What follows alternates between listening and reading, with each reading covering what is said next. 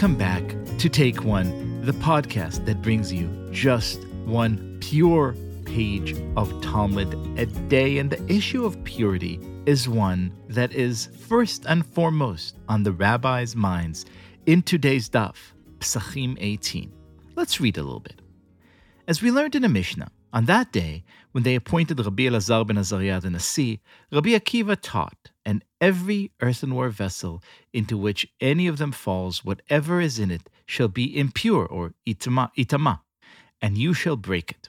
The verse does not say it is impure, tameh. Rather, it says it shall be impure, itama, indicating that an item in an impure earthenware vessel transmits impurity to other items. That got me thinking about this notion of impurity and transmission, which in our days of COVID struck me as almost a bit too close to comfort. And to talk about this today is one of my favorite rabbis, Rabbi Jonathan Morgenstern of Young Israel in Scarsdale. Thank you so much for joining us. Thank you, Liel. It's my pleasure. And so, Rabbi Morgenstern, tell us it's very easy in these uncertain, anxious, plague ridden times to sort of read everything that has to do with impurity and transmission. Impure status is almost kind of a metaphor for disease, right? As some kind of a grand stand in for COVID. So help us set the record straight. How does this issue of impurity work, and how might we? incorporate it into our modern thinking now that ritual purity and impurity don't play that much of a role in most of our lives? So it's a great question. Um, and, and in fact, I do. Uh, I've emulated you, Liel, a little bit. And I'm doing, I don't call it a podcast because I'm not as technologically savvy, but I do a what I call a daily dose where I give a little phrase, little saying for the day from the sayings of our sages, of you know, midrash, etc. And I explain it, you know, as it relates to to our daily lives. And today I go from Aleph through Tough, Monday through uh, Friday and today is tough.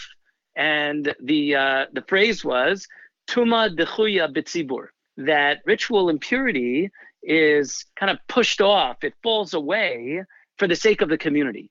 In the sense that nowadays, since all of us are tmeim, so to speak, when it comes to the laws of defiling uh, oneself to a, uh, a deceased person, coming in contact with a corpse, or you know that's the major one, or there's you know impurity with regard to coming in contact with a a sheretz, a, uh, a creepy crawly uh, insect, things like that. So we come in contact with these things all the time.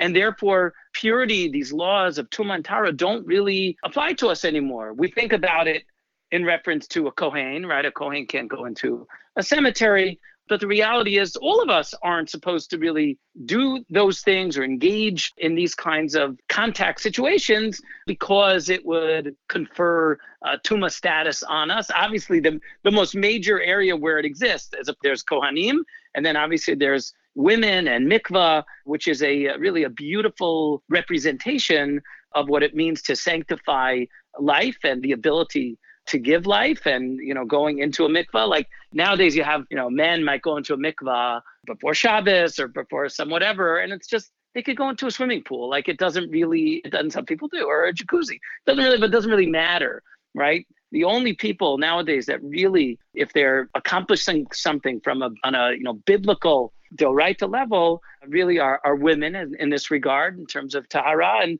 actually you'll have it also with the conversion process so that's of like Tuma and Tahara. So what does it have to do with our lives? And you know, on some level, it's like, well, yeah, it's a non-issue. It doesn't really matter.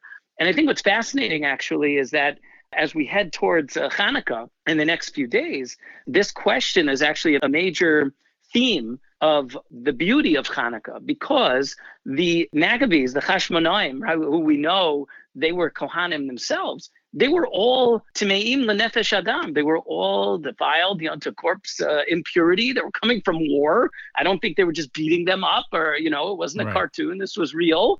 And they come in and they're looking for this jar of oil. And they say, oh, all the oil is is defiled. It's all tameh.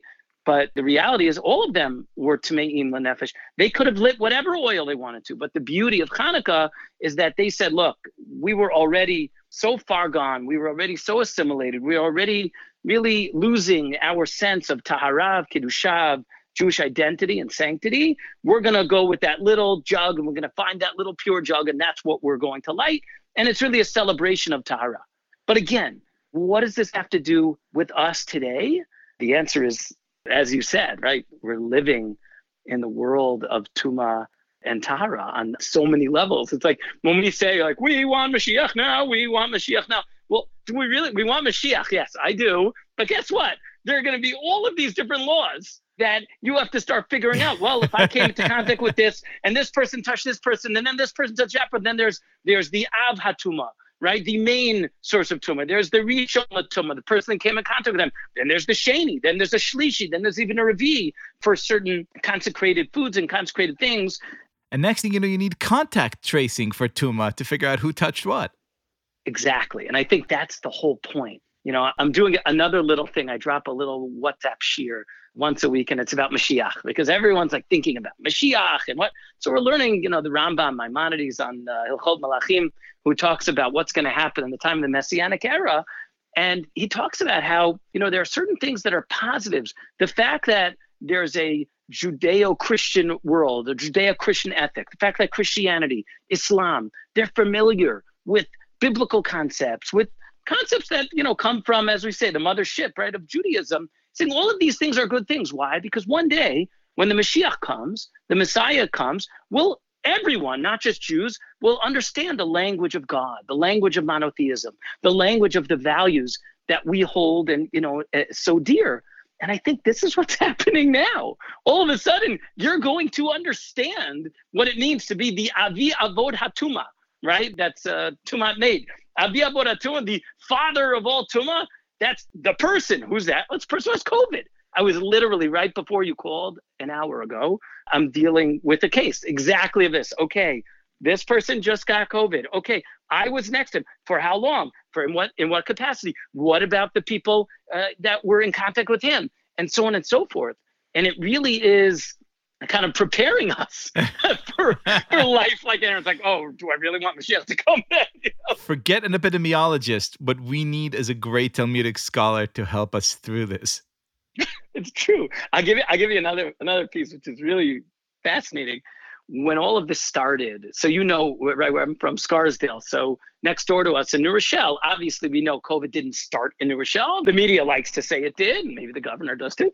But it, you know, for the most part, right, people know, right, it happened, and you know, we were a containment zone. We had the National Guard brought in. It was like it was wild. And when it's all starting, I remember calling a rabbi of mine, a posek, a major world-renowned posek, who was in Israel at the time and this is like right before Purim. And I'm starting to think, I'm trying to think to myself, how am I going to do Megillah reading? How am I, right? Because this is all coming out. And I'm like, I'm not taking any chances. So he says to me, John, tell me, what is this? Like, what's happening? What's the connection? I said, I said, Rabbi, you have no idea. I said, do you know what they're saying? The the like space, you know, that you can't be within, right? Direct exposure is six feet. He goes, six feet? I said, yeah, Dalet Amos. He goes, oh my God, it's unbelievable. Dalet Amos four cubits is six feet. It's one and a half, generally one and a half cubits. Of, and it's wild. It's it's it's Talmudic halachic terminology in practice. And then you could go further, right? Then you talk about what they call quarantine in Israel. Bidud, right? I'm going in quarantine. Where's that from? Those are from the laws of the Metzora, the Tsaras right? Badad Yeshev, he shall he shall sit alone. He should quarantine himself for seven days. Oh, and by the way, right, there is a 14 week thing kind of thing also. And by the way, right, the, the CDC just came out with the, the latest guideline is no, seven days, you're good. Badad Yeshev, seven days, then you could test out and you could go on your merry way. It's unbelievable. Well, we are very fortunate both to have such a treasure trove of knowledge at our disposal and to have you help us make sense of it. Rabbi Morgenstern, thank you so much for being our guest. Thank you. A pleasure.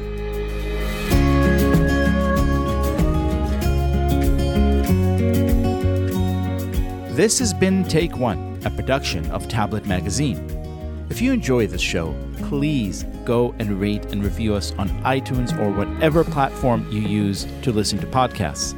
Each week, we'll be releasing new episodes Monday through Friday covering the entire weekly portion of Daf Yomi. I'm your host, Liel Leibovitz.